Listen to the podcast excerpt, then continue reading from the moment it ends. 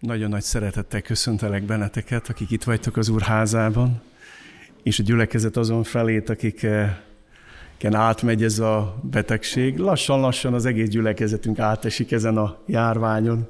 Ki könnyebb, ki erőteljesebb tünetekkel. Nagyon nagy öröm látni benneteket, személyesen találkozni veletek. Isten megengedte, hogy egy hetet a kórházban is töltsek a tüdőgyulladásom miatt. Eléggé hajlamos vagyok erre, ez már azt hiszem a hatodik vagy hetedik tüdőgyulladás, de kicsit ez egy picit keményebb volt, egyszer se voltam kórházban még ezzel. És nem akarom én most itt elterelni a szót az ígéről, majd beleszövök néhány tanúságtételt az ige hirdetésbe, hogy miket tapasztaltam meg Istenből ebben az időszakban. Most, mikor dicsőítettük az Urat, egy régi emlék eszembe jutott, az zsongott bennem, hogy a dicsőítés az gyógyít. Vagy a dicsőítés közben Isten gyógyít. Teológiai hallgató voltam még, hát az egy kicsit régebben volt, és azt hiszem, hogy falumissziós mozgalomban szolgáltam, és Gyulára kellett lemennem, és nagyon lázas voltam, beteg voltam, influenzás, és hát azt mondta a barátom, hogy oda már pedig le kell menni, és mondtam, hogy figyelj, fáj mindenem, nagyon beteg vagyok. Azt mondja, majd meglátjuk, hát az úr meggyógyít. És emlékszem arra, hogy lementünk Gyulára egy kis csapattal, és uh, szombat este volt az első találkozónk, és hogy elkezdtük az Úr Jézust imádni és dicsőíteni, a dicsőítős közben lement a lázom. Uh, ott szó szerint miközben imádtuk az Urat. Most nem vagyok lázas, nyugi, tehát tiszta vagyok már, tiszta, de van még ilyenem is, úgyhogy a kórházban nem engednek ki tisztátalanul, tehát Úgyhogy eh, remélem, hogy igaz, amit az orvosok mondanak, hogy nem fertőzök. És uh, uh, Isten gyógyít.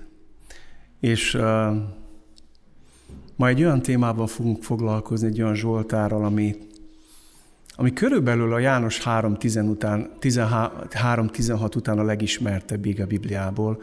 Azt hiszem, hogy Dávidnak ez a legismertebb Zsoltára amit rengeteg énekben dolgoztak fel, és még a világ emberek is ismerik a 23. Zsoltát. Úgy is mondhatnám, hogy az Ószegység János 3.16 az a Zsoltárok könyve 23. rész. Jehova Rohi, az Úr az én pásztorom. Ma erről szeretnék nektek szólni. Isten nevével foglalkozunk ebben az évben még. És mielőtt olvasnám ezt a Zsoltárt, szeretnék egy picit utalni a múlt vasárnapra. A Bibliában Isten kétféleképpen jelente ki magát, mint aki transzcendens, magasságos, szentséges, elérhetetlen dicsőségben, nagyságban, fenségben lakik, mint akinek se kinája, dicsősége van, mint akinek súlya van, a Héber szentség szó azt jelenti, hogy súly, teher, ami ránehezedik az emberre. Az Isten szentsége ráborul az emberre, mondhatnám így is. És így mutatkozik be, és az Ézsás könyvében olyan szépen mondja ez az Isten magáról, ezt mondja a magasztos, a felséges, aki örök hajlékában lakik, szent az ő neve, magasságban és szentségben lakom, de megtörtel alázatos lelküvel is. Felüdítem az alázatosok lelkét, felüdítem a megtörtek szívét. Ez az íg a kettősségről szól, hogy Isten magasságban és szentségben lakik. Se kínálja van. Ma egy hete annyira áldott volt az ige, amit Laci hirdetett, és a jó volt látni pozitív visszajelzéseket, a tanúságtételeket. Arról szólt, hogy eltávozott Isten se kínálja, Isten magasztossága, fensége, dicsősége a népek körül. Mózes ezt annyira komolyan vett, hogy mikor Isten azt mondta neki a pusztába, hogy oké, okay, menj, küldöm az angyalomat veled, de én nem megyek, akkor Mózes azt mondta, hogy könyörgök, ha te arcod nem jön velünk, ha nem te jössz velünk, akkor nem megyek sehova. Miért mondta ezt Mózes? Meg is magyarázza, ettől vagyunk más. Ez különböztet meg minket a pogány népektől. A te dicsőséged, a te sekinád. És ez a Sekina szállt le a Szent Sátor, ez a dicsőség. Ez a dicsőség töltötte be a Szent Sátort, ez a dicsőség töltötte be a Salamoni templomot, ahol Isten az ő népek között lakott. És a majd heti ezékieli tanulmányban az volt a legszomorúbb, hogy annyira megszokta Izrael nép az Isten jelenlétét, hogy azt se értékelték, amikor ott volt, és az se hiányzott, amikor elment. Olyan szépen bontotta ki az én testvérem ma egy hete, hogy mikor jöttek ezek a kérubok, akkor az Isten dicsősége kiment a templomon kívülre, a városkapuhoz, és ott ezek a kérbuk megemelték Isten dicsőségét, és úgy ment el Jeruzsálemül Isten dicsősége, hogy a nép észre sem vette, mert egy párhuzamos valóságban élt. Hadd mondjak nektek erre egy nagyon megrendítő ószövetségi példát, egy személyes példát. Volt egy különös bírója Izraelnek, úgy hívták, hogy Sámson.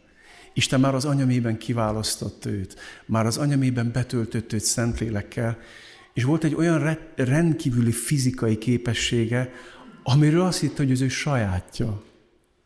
Amit Istentől kapott, olyan erővel rendelkezett, amivel nem volt még zsidó férfi, aki ilyen rendelkezett volna. És az a Sámson ebben az erejében nagyon sokszor megszabadította Izrael népét a filiszteusoknak a, a, a, a, a, a csúfot űzéséből, és aztán kiköt Delila ölében Sámson. És Delali karéban, Delila ölében ő nem fogja fel, hogy mivel játszik. Háromszor is rátörnek a filiszteusok, hogy megöljék, és nem esik le neki, hogy hát hogy lett ilyen vak ez az ember, ez a nő vele mit kitol? Hát ő nem uh, egy gyerekeket hívott ide rám, ez tényleg szólt, hogy gyertek be, befontam a fejét a szobószőgébe a haját, gyertek be, megkötöztem kötéle, gyertek be, és jönnek, és mindannyiszor megveri a filiszteusokat. És van egy nagyon szomorú fordulat ebben a történetben, amikor eltávozik Isten dicsőséges Sámsontól, úgyhogy ő nem tudja. Amikor Delikaréban harmadjára is elalszik, és ki mondja a végén a titkát, hogy ha levágják a hajamat, akkor eltávozik az erőm, mert ez volt a názír fogadalom, hogy borotva nem érheti a fejem. Akkor, mikor újból felébredik, felébred, rátörnek a filiszteusok, és azt mondja Sámson, na, akkor nektek rontok megint, és, és nem veszi észre, hogy nincs vele az Isten. És olyan szomorú látni, hogy megvakítják, kiszúrják a szemét, rabszolga lesz, egy malomban dolgozik. Ó, hány meg hány hívő teszi ezt? Megvakít a sátán. Hány meg hány hívő van Delila ölében? Behaltatva, aztán megvakít, aztán rabszolgává tesz, és úgy mentett tőle Isten ereje, hogy nem vette észre.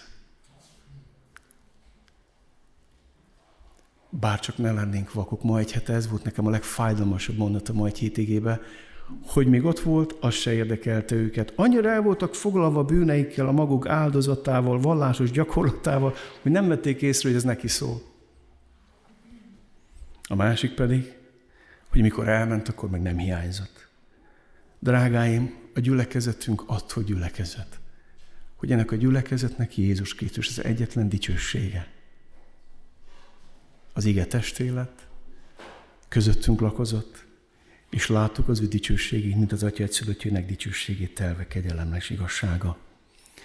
És hogyha Sámsonban magadra ismertél, mondja, ébresszen fel téged Isten, mielőtt még kiszúrja az ördög a szemed, mielőtt még rabszolgává tesz téged hiányozzon neked az ő jelenléte, az ő közelsége. Dávid azt mondja, hogy Isten közelsége, ó, igen jó nekem. Uramat, az Urat tartom oltalmamnak. És ez a dicsőséges, szent, felfoghatatlan, hatalmas Isten közel enged magához. Érdekes látni, hogy csak a Dávid Zsoltáraiban találkozunk egy állandó visszatérő motivummal. Nézzétek meg, csak néhány igéverset idézek. Mi drága te szereteted, Istenem, szárnyad árnyékában menekülnek az emberek. Következő mert te voltál segítségem, szárnyad árnyékában újongok. Könyörű Istenem, könyörülj rajtam, mert nálad keres oltalmat a lelkem. Hadd lakja mindenkor sátradban, hadd meneküljek szárnyad oltalmába. Könyörű Istenem, könyörülj rajtam, mert nálad keres oltalmat a lelkem, szárnyaid árnyékában keresek oltalmat, míg elvonul a veszedelem.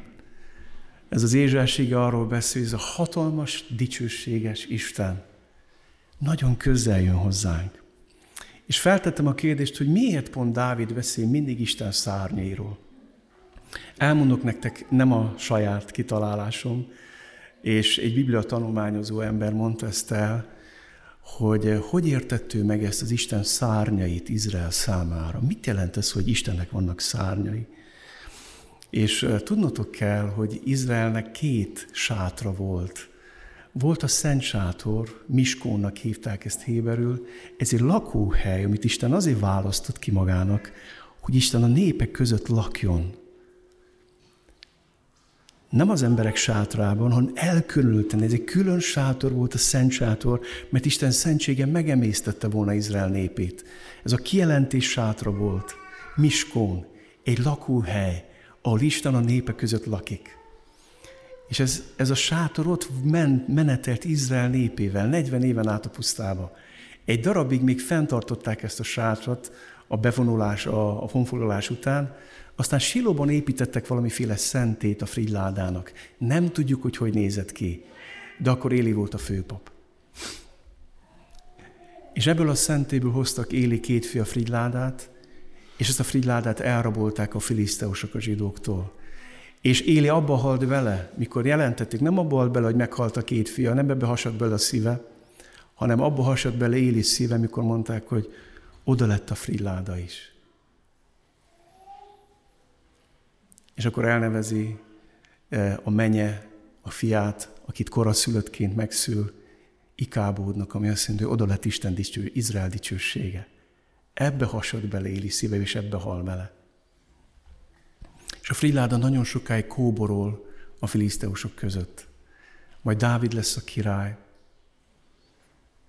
És egy érdekes dolog történik, hogy Dávid elhozza Jeruzsálembe, amit kiválaszt fővárosnak, ezt a Fridládát. Örömében táncol, Mikál ezért megveti, kigúnyolja. És hadd mondjak egy érdekes dolgot, hogy nagy kérdés, hogy hova rakta Dávid a Fridládát, mert nem építhetett templomot. A fia Salomon építette meg a templomot. És azt mondják Biblia magyarázók, hogy volt egy különös időszak Izrael életében, egy kegyelmi, előrevetítő korszak. Ez a kegyelem sátra volt, nem a Miskón, a Szent Sátor, ami Dávid épített Jeruzsálembe, ahol később a templom épült. Jeruzsálem dombokra, hegyekre épült város volt. És mikor Dávid sátorral olvasunk, akkor nem Miskonról olvasunk, hanem óhél.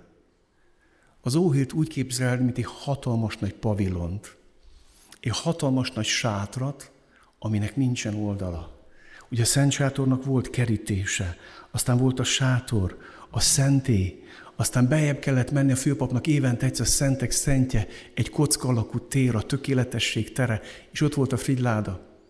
És azt mondják Biblia tudósok, hogy volt egy időszak Izraelben, amikor a zsidók láthatták a frigyládát.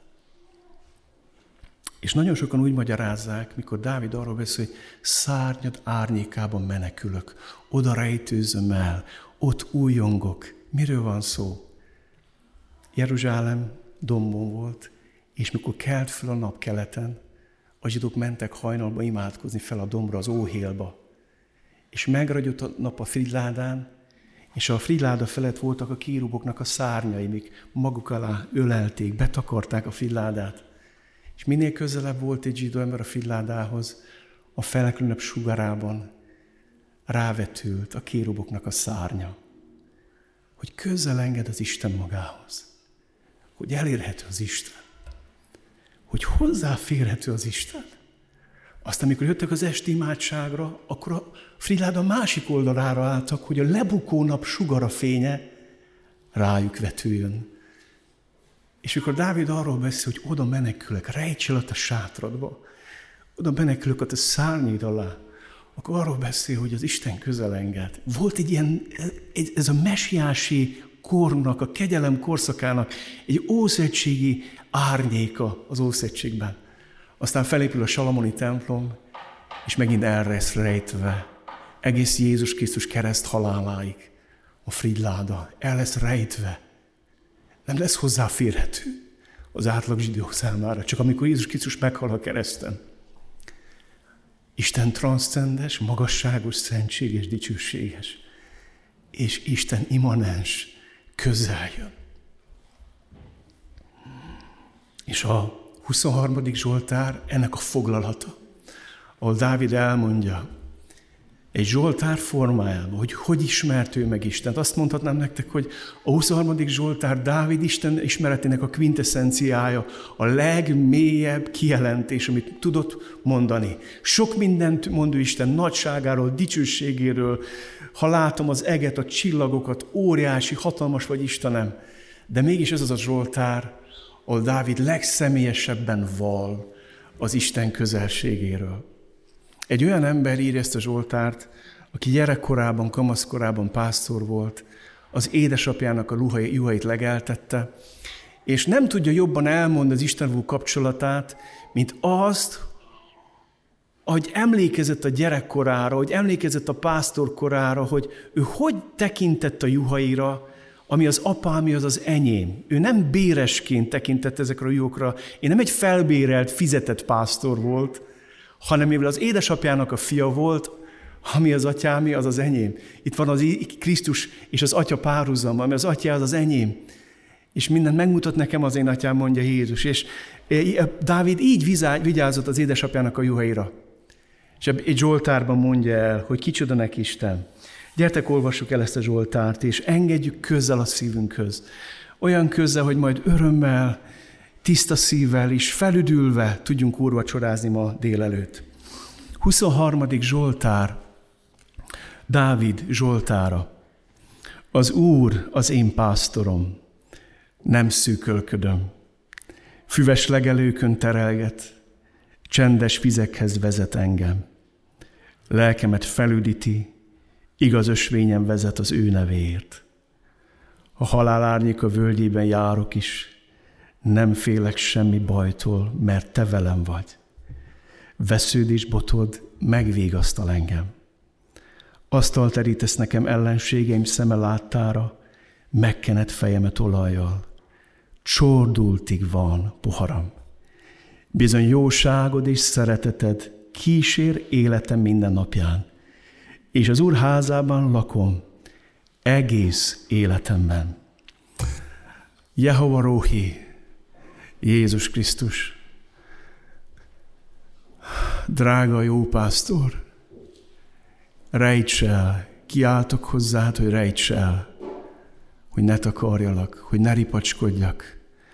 Drága jó pásztor, szólítsd a beteg juhaidat, akár itt, akár otthon, akár kórházban vannak. Szólítsd az eltévedt juhaidat, az elveszett juhaidat. Kérlek, szólítsd az elkóborolt bárányaidat, akik újból az ördög rabszolgáivá váltak, akik fennakadtak a bozótban, kérlek, beszélj. Jehova Róhi, beszélj. A te pásztori hangodat szeretnénk hallani, nem egy nyomorult embernek a hangját, hanem a te hangodat. Szeretnénk ebből a Zsoltárból minden szívverésedet meghallani. Szeretnénk találkozni te szereteted mélységével. Könyörülj rajtunk, drága jó pásztor. Amen.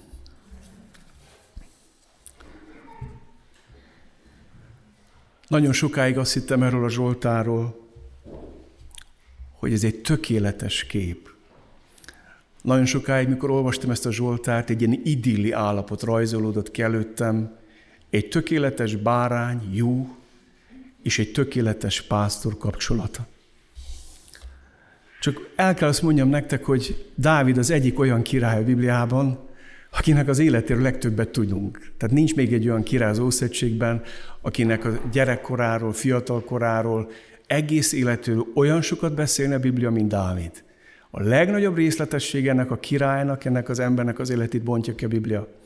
És az a gond, hogy miközben olvasod Dávid életét, rájössz arra, hogy az ő élete korán sem volt egy idilli élet, nem volt egy tökéletes élet, egy nagyon gazdag, de ugyanakkor nagyon rögös életutat járt be Dávid.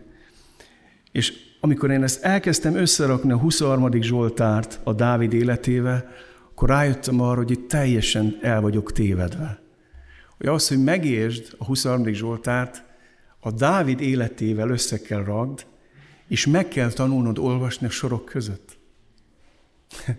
és ez a Zsoltár nem egy tökéletes bárány, és egy tökéletes pásztor kapcsolatáról szól, hanem egy vételen, kiszolgáltatott, sebezhető, tökéletlen, sok nyomorúságot megélt bárány, és egy tökéletes pásztor kapcsolatáról szól. És ezt szeretném nektek kibontani a Szentlek segítségével, hogy mit értette meg ebből a Zsoltárból. Szeretném valahogy elmondani nektek azt, amit Isten megértetett, amikor összevetettem Dávid életét, és hogy egészen más fényben tűnt fel bennem ez a Zsoltár. Nem egy ilyen idilli, gicses festményként, amit szeretnek festeni az emberek a hegyekről, a folyókról, a patakokról, a juhokról, olyan szépek ezek a képek, hanem valami egészen mást értettem meg.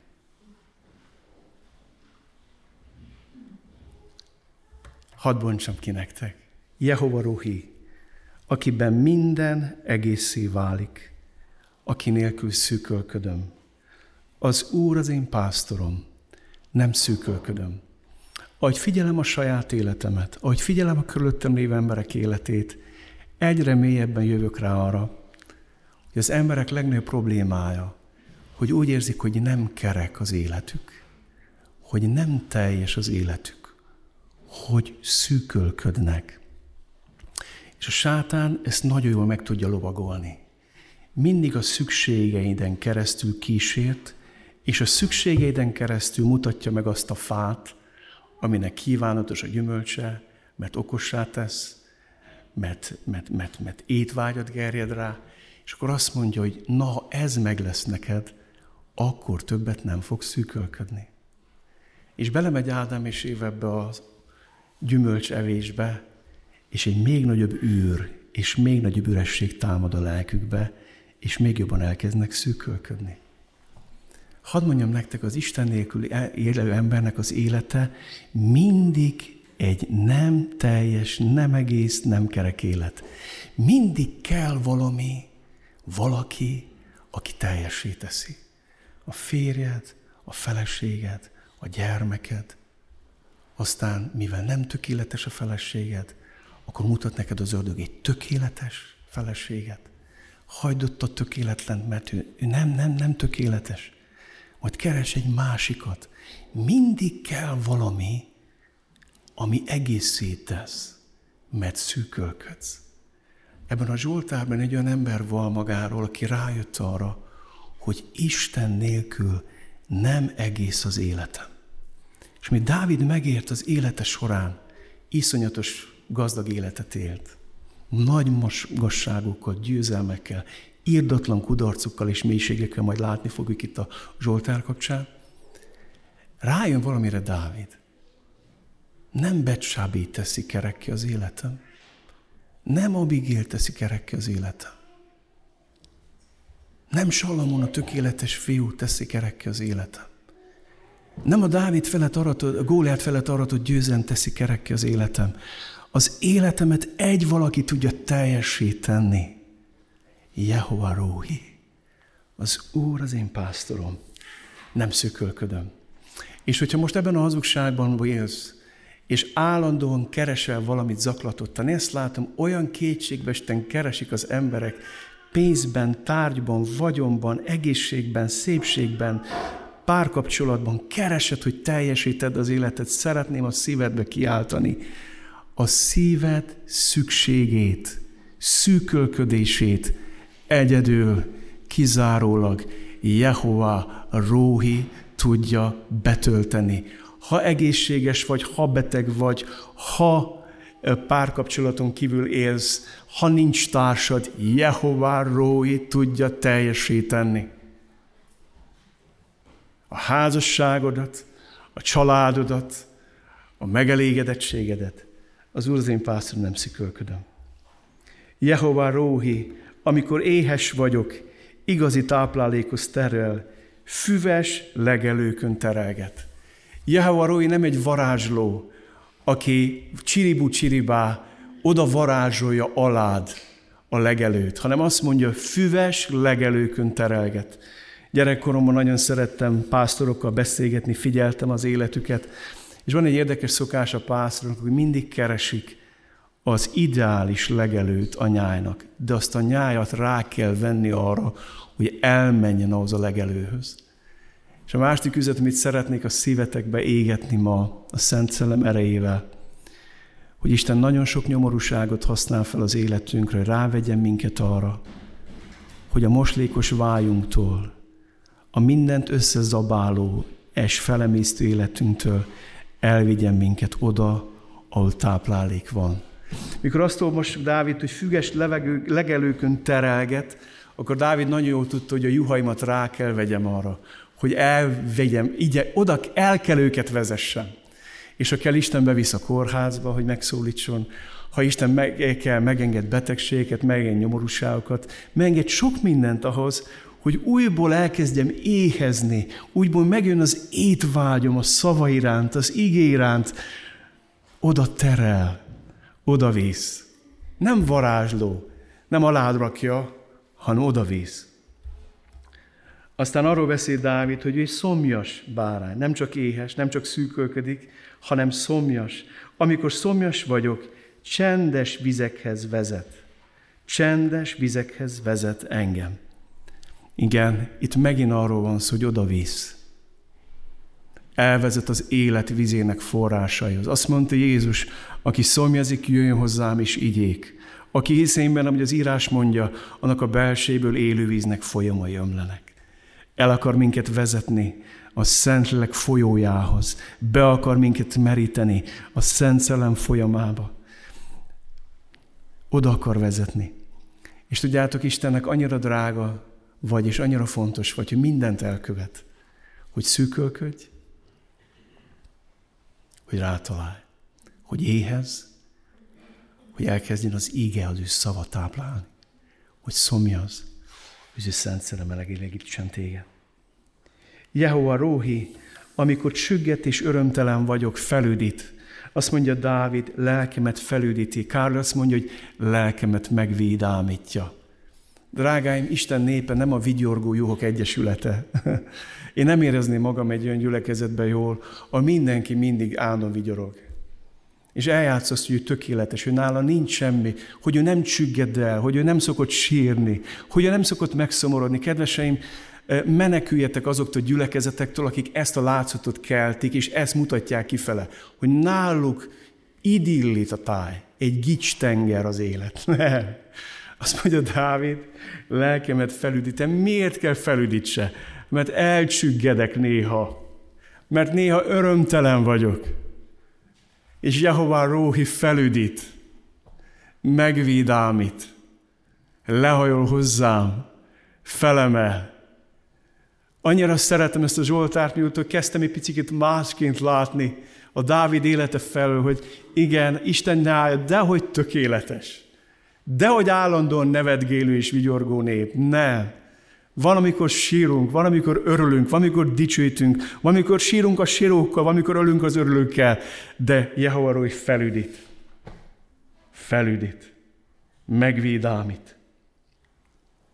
Jehova Róhi amikor eltévedek, zsákutcába kerül az életem, akkor vezet.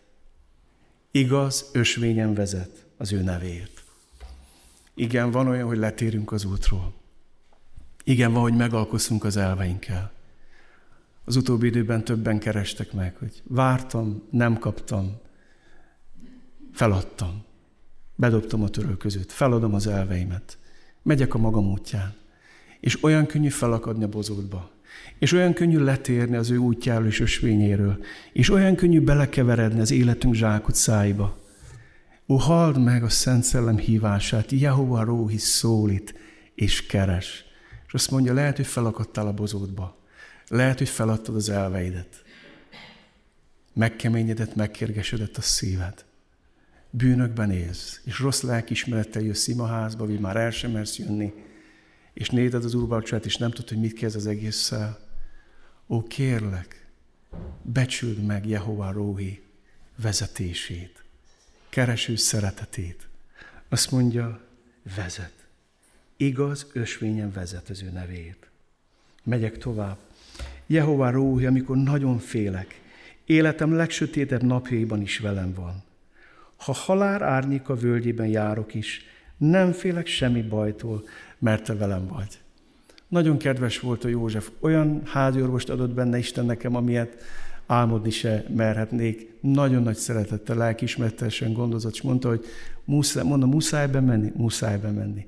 Ezt már csak benne lehet kezelni, ezt a tititolást.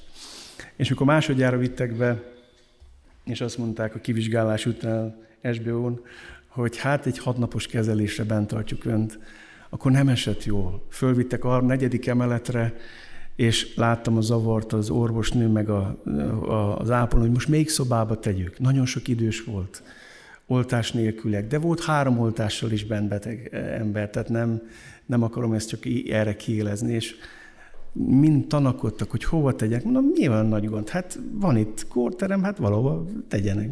Hát nagyon zaklatottak a betegek. Betesszük ide, van itt egy bácsi, 86 éves, nagyon zaklatott. Ha nem tud aludni, majd, majd szóljon, és akkor keresünk egy olyan helyet, ahol tud pihenni. És emlékszem, mikor az első éjszakámat bent töltöttem, ez a bácsi végkáronkodott az egész éjszakát. Olyan kreatív és válogatott módon. Oda mentem hozzá, leültem elé, ki volt kötözve szegény, mert minden tépett ki, az oxigénmaszkot tépte le, a, a branült képte ki, a, a katétert, mindent. És hát borzasztóan nyugtalan volt, meg kikötözték. És mondom, István bácsi, higgy el, hogy ez nem jó, hogy így, így hánykolódik. Higgy el, hogyha megnyugszik. Én imádkozom magáért, de, de nyugodjon meg, mert az, hogy cibál, nincs egy bicskája. Oldjon engem el. Mondom, nincs. Magába sem megyek semmire. Hát úgy az egész éjszakát úgy szépen végigvirasztottuk, és uh, beszélgettünk, és másik naptól megnyugodott az István bácsi, pedig ugyanúgy ki volt kötve. Én se értettem, hogy mi történik vele. Én nem mondtam neki semmit magamról. Direkt kerültem, hogy megtudja, hogy lelkész vagyok, mert ez egy hátrány, el kell mondjam nektek, ez nekem egy hátrány, nem előny. De másnaptól tisztelenlő atyámnak szólított, nem tudom miért. És akkor emlékszem arra, hogy, és el kell mondjam nektek, nagyon szomorú, hogy elment, ő meghalt, ez a szobatársam. Második este behoznak egy bácsit amputált lábakkal, ő a János bácsi, és emlékszem, hogy behozták, és nagyon nyugtalan volt. Dialízisre hozzák mm, heti háromszor dializálni. Volt egy infarktus, amiben leblokkolt a két veséje. És akkor láttam, hogy nagyon nyugtalan. Egész éjszaka ül fel, húzza magára a takarót, néha már a pelenkát, mindent. És elkezdtem érte imádkozni, elkezdtem takargatni, itatni, beszélgetni vele, és mondom, János bácsi, hidd el, hogy, hogy Isten tud neked békességet adni. És olyan érdekes volt, hogy, eh, hogy erőt adott az Isten. Volt néhány ilyen fehér éjszaka, de azt el kell mondjam nektek, hogy én nem, a magam halálárnyéka völgyében még nem jártam. Pontosabban jártam, volt egy borzalmas baleset, amikor eludtam a kormánynál, de most jártam más halálárnyékának a völgyébe. És tapasztaltam azt, hogy milyen az, mikor egy egész osztály megzizzen, megtébolyodok, és éjszaka üvöltöznek a betegek. Akkor becsuktam a kórterem ajtót, és azt mondtam, Úr Jézus Krisztus, ebben a kórteremben te vagy a főnök, te vagy az Úr. Adj békességet ennek a három betegnek, aki itt van benne a kétágyas kórteremben. Akkor azt kérdezte az úr, hogy de miért nem imádkoz az egész emeletért? Hát én ott is tudok békességet adni. Ezt átéltem azt a csodát, hogy elkezdtem, mikor már jött az éjszaka, mondom, uram, imádkozom azért a két-három nővérért, aki 40 beteget ápol éjszaka, 12 órában. És nagy részük ágyhoz kötött, és tisztába kell tegyék, és a szomszédtársamat kétszer is kicserélték az ágyneműt alatta, és tisztába tették. És átéltem azt a csodát, hogy voltak csöndes éjszakák. Tudjátok, hogy miért? Mert nagyon sokan imádkoztatok értem. Nem azért, mert én olyan különleges ember vagyok, de hogy is. Ti imádkoztatok azért, és Jehova Róhi békessége tapinthatóvá vált a kórterembe. Megfoghatóvá vált. Mert azt mondja Dávid, ha halál a völgyében járok is, nem félek semmi bajtól, mert te velem vagy. Mi indítja Olivért arra, hogy dicsőítsék az Urat, miközben az életének a legnagyobb próbáján megy át? Nem? Mi indítja őt erre? Ha halál árnyék a völgyében járok, és nem félek semmi bajtól, mert te velem vagy. És Jehova Rói ezt jelent, hogy Isten közel van. Nem csak magasságban, szentségben, elérhetetlen dicsőségben, súlyban lakik. Nem, hanem közel jön, és azt mondja, veled vagyok, ott vagyok melletted. És azt mondja Dávid, Jehova Rói védelmező, nevelő és fegyelmező szeretetével megvégasztal engem. Vessződ és botod megvégasztal engem. Hát, hogy mondhat ilyet Dávid, a vesző és a bot? Hát az mire való? Hadd mondjam nektek, a Jehova Rói botja és veszője, az jelenti a nevelést, jelenti a fegyelmezést, jelenti a védelmet, jelenti azt az eszközt, amivel utána nyúl és kiemel a szakadékból. A keleti pásztorok, egy nagy kampós botjuk volt, a pásztor botja azért volt ilyen, hogy az összebolytorodott bárányokat elválasz, széthúzza, elválasz egymást. Hogyha leesett a szakadékba, azzal nyúlt utána, és fölhúzta, bele tudta úgy akasztani a bárányba, hogy kimentse. Ez a bot jelenti a fegyelmezést, a nevelést és a végasztást. Azt mondja Dávid, és olvasd el egyszer a király könyvét, meg a krónikák könyvét, meg a sámel könyvét, hogy megírjam mert Dávidot, hogy ilyen az én pásztorom. Fegyelmez, nevel, utánam jön, megment, szeret, védelmez. A bot úgy vigasztal, hogy nevel és fegyelmez, és úgy is vigasztal, hogy megvéd. A védelem eszköze volt a pásztor kezében. Gyertek, menjünk tovább, mert nagyon gazdag ez a Zsoltár. Jehova Ruhi, nem kell bizonyítanom, hogy ő az én pásztorom. Azt mondja Dávid, asztal terítesz nekem ellenségeim szeme láttára. Volt neki sok. És azt mondja, hogy nem kell bizonygatnom, hogy én Isten gyermeke vagyok. Nem kell fitoktatnom, nem kell magyarázkodnom, nem kell védekeznem, mint Mózes, mikor neki ugrik Mírján meg Áról, hogy csak veled beszélt az Isten, mi van, különnek képzed magad nálunk. És Mózes nem tesz keresztbe két fűszálat, hogy megvédje magát. Azt mondja Dávid, én nem kell bizonygatnom, hogy Jehova Róhi az én pásztorom. Ő bizonyítja ezt azzal, hogy asztal terít nekem az ellenségeim szeme láttára, és még étvágyat is, hogy, hogy tudjak enni. Tehát ez abszurd, nem? Te tudnál jó étvágya lenne az ellenséged jelenlétébe? És azt mondja Isten, hogy jó étvágyat. És azt mondja Dávid, azzal bizonyít mellett, nem kell én bizonyos, he, én az úré vagyok, én az úr, az én pásztor. Ne. Ő bizonyít mellettem. Megteríti nekem az asztalt, míg az ellenségem szeme láttára is. Jehova Róhi felken, betölt és gyógyít megkenett fejemet olajja. Az olaj ez három dolgot is jelent a Bibliában. Jelenti a felkenetést, amikor Sámuel odaöntött az olaj szaruból ennek a pásztorfiúnak a fejére az olajat, és tudta, hogy itt több, mint olaj került a fejére. Megnyugodott rajta Isten szelleme. A felkenés olaja betölt, és a pásztorok az olajat rendszerint azért használják, mikor megkenik a bárány fülét, meg fejét, egy olyan fülbetegséget gyógyítanak, és Dávid ennek mestere volt. És azt mondja, Jehova Róhi felkem betölt és gyógyít.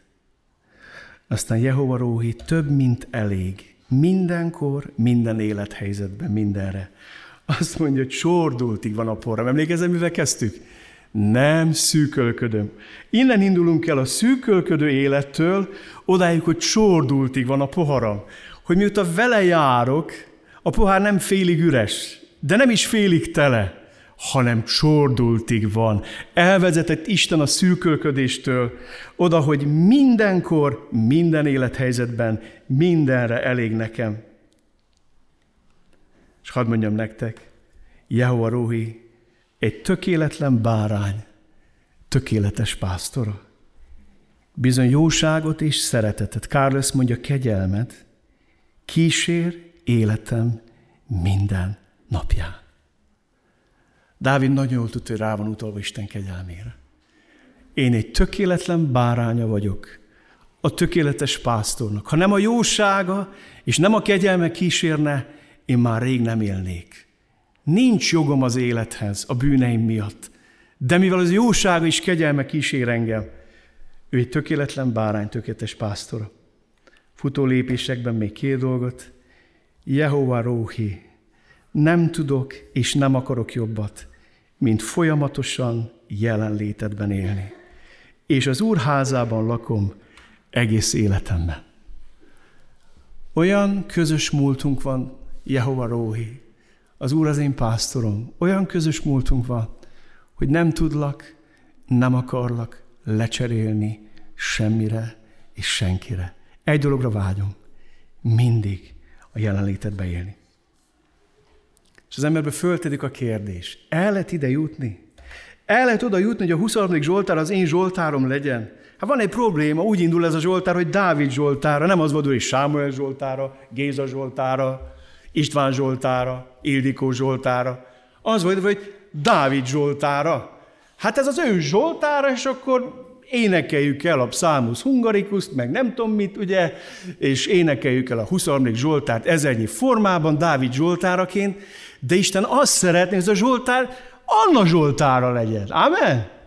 Judit Zsoltára legyen, Zsáklin Zsoltár legyen, Otto Zsoltára legyen. Sorolhatnám az összes őtök nevét. Azt akarja, oda tud írni. Sámuel Zsoltára. Az Úr az én pásztorom, nem szűkölködöm. Szeretne végigvezetni minket ezzel. Hogy válik ez a Zsoltár az én Zsoltárom már? Isten ezt nagyon komolyan gondolja. Gyertek, lapozzatok az ezékek könyvéhez, aminek az elejét kibontotta előttünk uh, Pap Géza testvérem, ahol izraeli hűtlen pásztoréről beszél, akik hasznot húznak a nyájból, kifosztják, megeszik a húsát, a gyapját elveszik, de nem rődnek a nyájakkal, és ezek után a következőket mondja Isten, nézzétek meg, csak hogy megértsétek ezt a, a mai égét. Ezékiel 34.11, mert így szól az én Uram az Úr, majd én magam keresem meg juhaimat, és én viselem gondjukat, ahogy a pásztor gondját visel a nyájnak, amikor ott áll juhai között, amelyek szét voltak szórodva, úgy viselem gondját juhaimnak, kiszabadítom őket minden önnen, ahová csak szétszórodtak, egy felhős, borús napon. Kivezetem őket a népek közül, és összegyűjtöm az országokból, aztán beviszem őket a saját földjükre, Izrael hegyein, a völgyekben és az ország minden lakóén fogom legeltetni őket. Jó legelő fogom legeltetni őket, és Izrael magas hegyén fognak majd tanyázni. Jó tanyájuk lesz, ott heverésznek, és kövér legevelő legelésznek Izrael hegyein. Én legeltetem juhaimat, és én keresek nekik pihenőhelyet, így szól az én uram az Úr. Az elveszettet megkeressem, az eltévedet visszaterelem. A sérültet bekötözöm, a gyengét megerősítem, a kövére és az erősre vigyázok, úgy legeltetem őket, ahogy kell. És nézzétek meg, itt a jó pásztor azt mondja, hogy én magam, Isten azt mondja, én fogok fellépni. E, de elzavarja a, a béreseket, és ő még valamit tesz. De köztetek is igazságot teszek, juhaim, így szól az én Uram az Úr, bárány és bárány között, kosok és bakok között. Nem elég nektek, hogy a legjobb legelőn legeltek? Miért tapossátok össze lábotokkal a többi legelőt? Tiszta vizet isztok. Miért zavarjátok föl lábotokkal, amit ott hagytatok? Azt legeljék az én juhaim, amit a lábotok összetaposott, és azt idják, amit lábotok fölzavart. Nyugdíjas csoportban meg is kérdezték tőlem a testvéreim csütörtök délelőtt, hogy Hát mit jelent ez, hogy összetapossák a füvet, meg fölzavarják a vizet? Ó, Isten szelleme, hadd szólítson meg. Géza bácsinak volt az a mondata, hogy a hív emberek lehetnek Isten legnagyobb eszközei, és az Isten munkájában, és lehetnek Isten legnagyobb akadály Isten munkájában. Amikor hiteltelenül élünk, amikor megalkuszunk, amikor egyet olvasunk a Bibliából, és másként élünk, de ez, amikor összetapossuk a legelőt. És megbotránkoztatjuk a nem hívőket, akik keresik az Istent. Megbotránkoztatjuk az, az Isten kicsinyeit. Hány meg hány gyülekezetben megtörténik az, hogy hívők, tapasztalt hívők belelépnek olyan bűnökbe, összetapossák a legelőt. És jön a másik, és nem tudja, hogy most ez igaz, nem igaz, hihetek ebben? Megehetem? Elhihetem? Amit az, az ember ott prédikál, mond. Hát nem ezt látom a gyülekezetben, nem ezt látom az emberek életében, valami egészen más látok. Ó, hányszor meg hányszor összetapostuk ezt a legelőt. Felzavartuk a vizet. És azzal folytatja Isten. Ezért így szól az én Uram az Úr. Majd én igazságot teszek kövér bárány és sovány bárány között, oldalatokkal és vállatokkal taszigáljátok és szarvadítokkal felöklelitek a gyöngéket, míg csak ki nem szorítjátok őket, de én megszabadítom juhaimat. és nem esnek többé zsákmányul, mert igazságot teszek bárány és bárány között. És most bezárul a kör, nézd meg. Egyetlen pásztort rendelek föléjük, hogy legeltesse őket szolgámat, Dávidot. Ő fogja legeltetni őket, ő lesz a pásztoruk, én az Úr Istenük leszek, szolgám Dávid pedig fejedelmük lesz. Én az Úr megmondta. Dávid az Úr Jézus Krisztusnak az előképe. Amikor Ezékiel Dávidról beszél, Dávid már rég meghalt, erről beszélt Laci is egy hete, már rég nem élt, és mégis azt mondja, egyetlen szolgát, egyetlen pásztort rendelek fők Dávidot, és itt a jó pásztorról van szó. Arra a jó pásztorról, amikor bejárt ezt a világot, egy 2000 éves diagnózist állított fel, ami semmit sem változott. Nézzétek meg, mit mond Máté 9. Jézus bejárta városokat és falvakat mind, tanított zsinagógáikban, hirdette mennyek országának evangéliumát, gyógyított mindenféle betegséget és erőtlenséget, amikor látta sokasságot, megszánta őket, mert elgyötörtek és elveszettek voltak, mint a juhok pásztor nélkül. Ez az így engem mindig mélységesen fölkavar. Azt olvassuk, hogy Jézus beállt a városokat, a falvakat, a piacokat, a főtereket, a köztereket, ahol a tömeg mozgott, és bement a zsinagógákba is. Lefordítom ezt Kecskemétre. Jézus bejárt a Kecskemét szórakozóhelyét, piactereit, színházait, moziait, bevásárló központjait, és Jézus bejárt a Kecskemét templomait. És mikor látta az embereket, megszánta őket. Mert elgyötörtek, és elesettek voltak, mint a jogpásztor nélkül. És azért kavar fel az ige, mert a templomba is bemegy.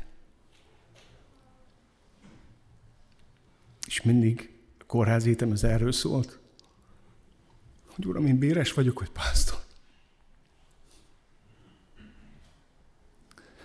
Ha bejössz gyülekezetünkbe, akkor mi presbiterek, mi pásztorjuk ezt a nyájat. Én személyesen azt teszem, vagy valami egészen mást. Milyennek látod, Uram, a nyájat? Elgyötörtek, elesettek, elcsigázottak, éhesnek, szomjasnak, tele félelemmel. Vagy megtaláltak.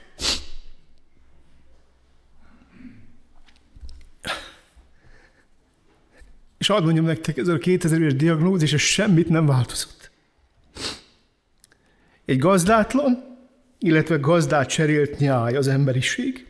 Azt mondja János 10.10-ben Jézus, a tolvaj csak azért, hogy lopjon, öljön és pusztítson. Én azért jöttem, hogy életük legyen, sőt bőségben éljenek. Itt nem egyszerűen arról van szó, hogy az emberiség gazdátlan, Köszönöm. Hanem arról van szó, hogy az emberiség gazdát cserélt. Nem csak arról van szó, hogy nincs gazdája. Védkezett Ádám és Éva, hátot folytottak Istenek, ezért magukra maradtak, hanem arról van szó, hogy Ádám és Éva az édenkertben gazdát cserélt. Tolvaj a gazdánk. Amikor a tolvaj gazdaként viselkedik, és tulajdonjogat formál az emberre, azt mondja Jézus, így válaszolt nekik, bizony mondom nektek, hogy aki bűn cselekszik, az a bűn szolgája. A szolga pedig nem marad a házban örökre, a fiú maradott örökre. Ha tehát a fiú megszabadít, valóban szabadok lesztek.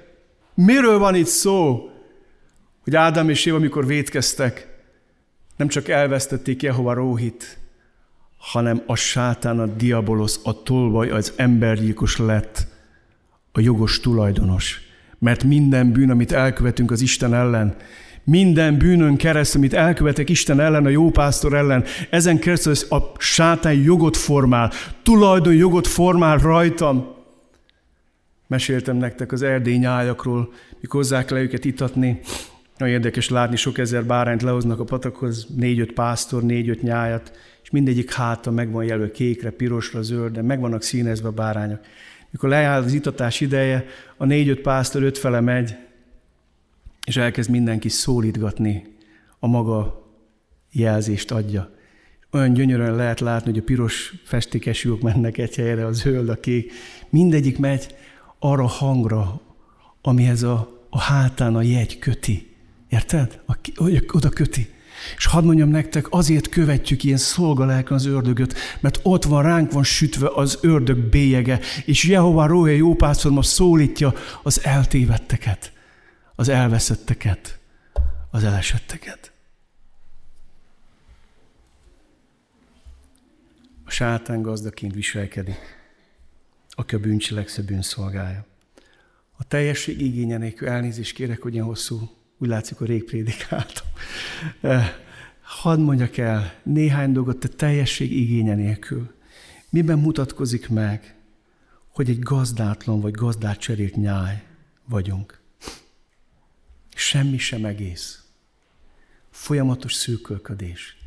Mindig kell valami, az, hogy teljes legyen az élet. Éhesek és szomjasok az emberek, nyakló nélkül össze-vissza esznek és isznak mindent, ami nem táplál és nem oltja szomjat. Csüggettek és elgyötörtek az emberek. Eltévedtek és elveszettek. Nincs fegyelmező, védelmező tekintély fölöttük. Félnek és rettegnek. Volt olyan éjszaka, amikor mondom nektek, hogy egész éjszaka, 80 éves bácsi, anyukám, anyukám, az egész osztály zengett.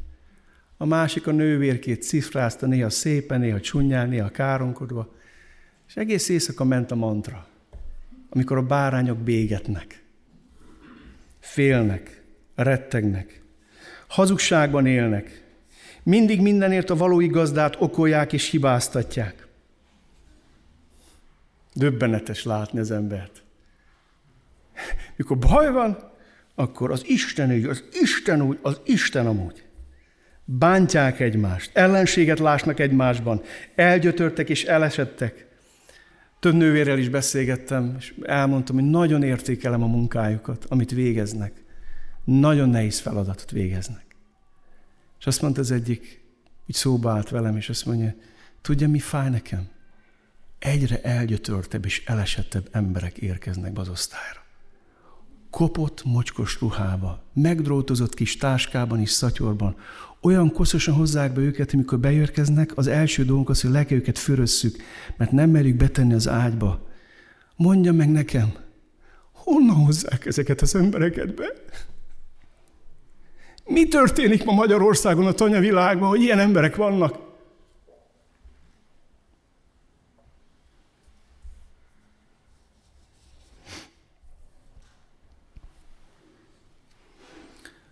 Tudjátok, honnan lehet tudni, hogy eltévedtek az emberek? Az igazi nyomorúság idején magukra maradnak, elmagányosodnak. Elég hangos orvos volt az osztályunkon. Jó napot kívánok, jó napot kívánok, jó napot kívánok! Úgy mondta fülem, hogy majd megsüketültem. És mindig hallottam. Végjárt az osztályt, majd referált. És ezt kristálytiszta hallottam. XY gyereke, felesége, férje, válságosra fordult az anyuka élet, az apuka élet. Ezt tudtam, hogy akkor az már nem fog kimenni. És tudod, mi volt a szexomorú, mikor azt hallottam, hogy hát uram, nem az én dolgom megoldani az édesanyjának és az édesapjának a lakhatását és a hogy létét. Az ön dolga lenne. De ez volt, ami legjobban fájt. Hogy egy rakás olyan beteg van benne az, ország, az osztályon, akinek van apja, van anyja, van gyermeke, de már nem akar vele foglalkozni és törődni. Na ez tragédia.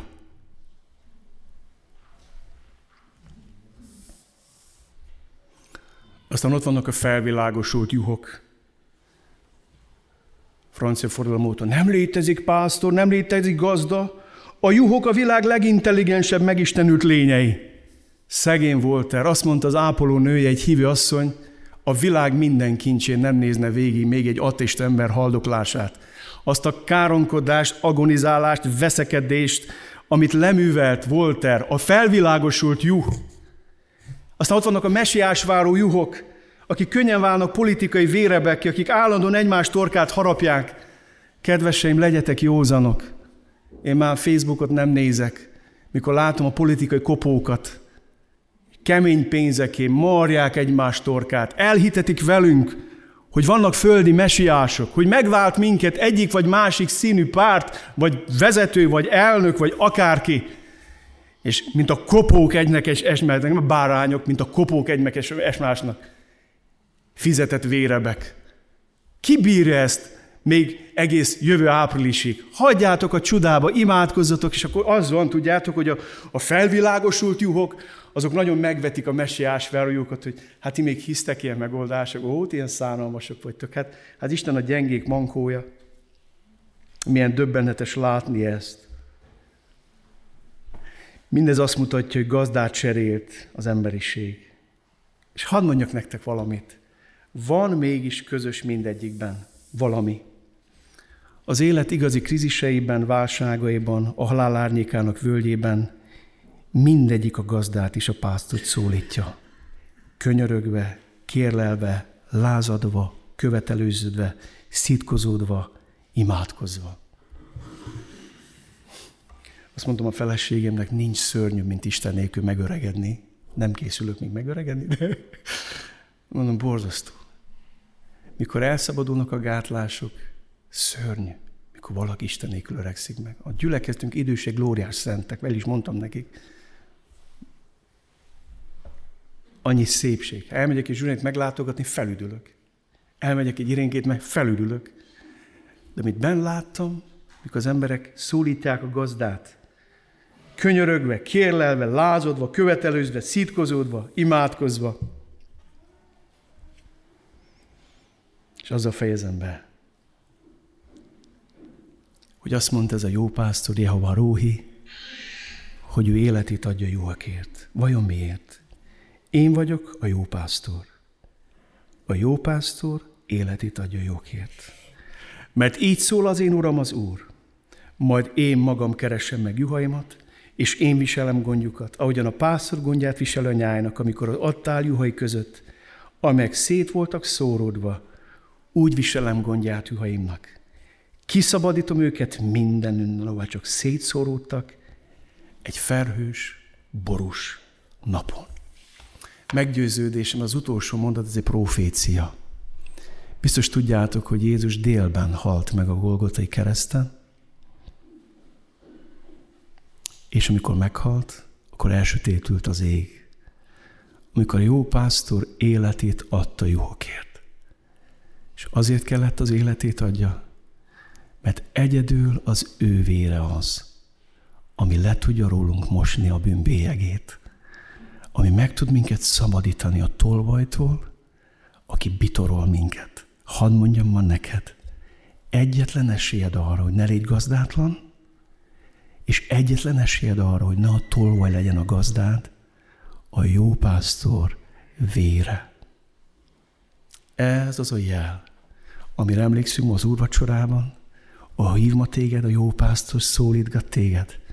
Akár elbuktál, akár beteg vagy, akár félsz, akár éhes vagy, akár szomjas vagy, akár elcsüggettél, a jó pásztor hív, szólít téged.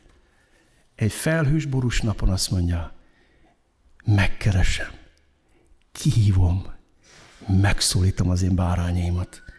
Ezt teszi most Jézus. Én vagyok a jó pásztor. A jó pásztor életét adja jókért. Kiszabadítom őket minden, ahova csak szétszóródtak, egy felhős és borús napon. Nem tudom, hogy el tudok énekelni egy kis pásztordalt nektek, de szeretnék.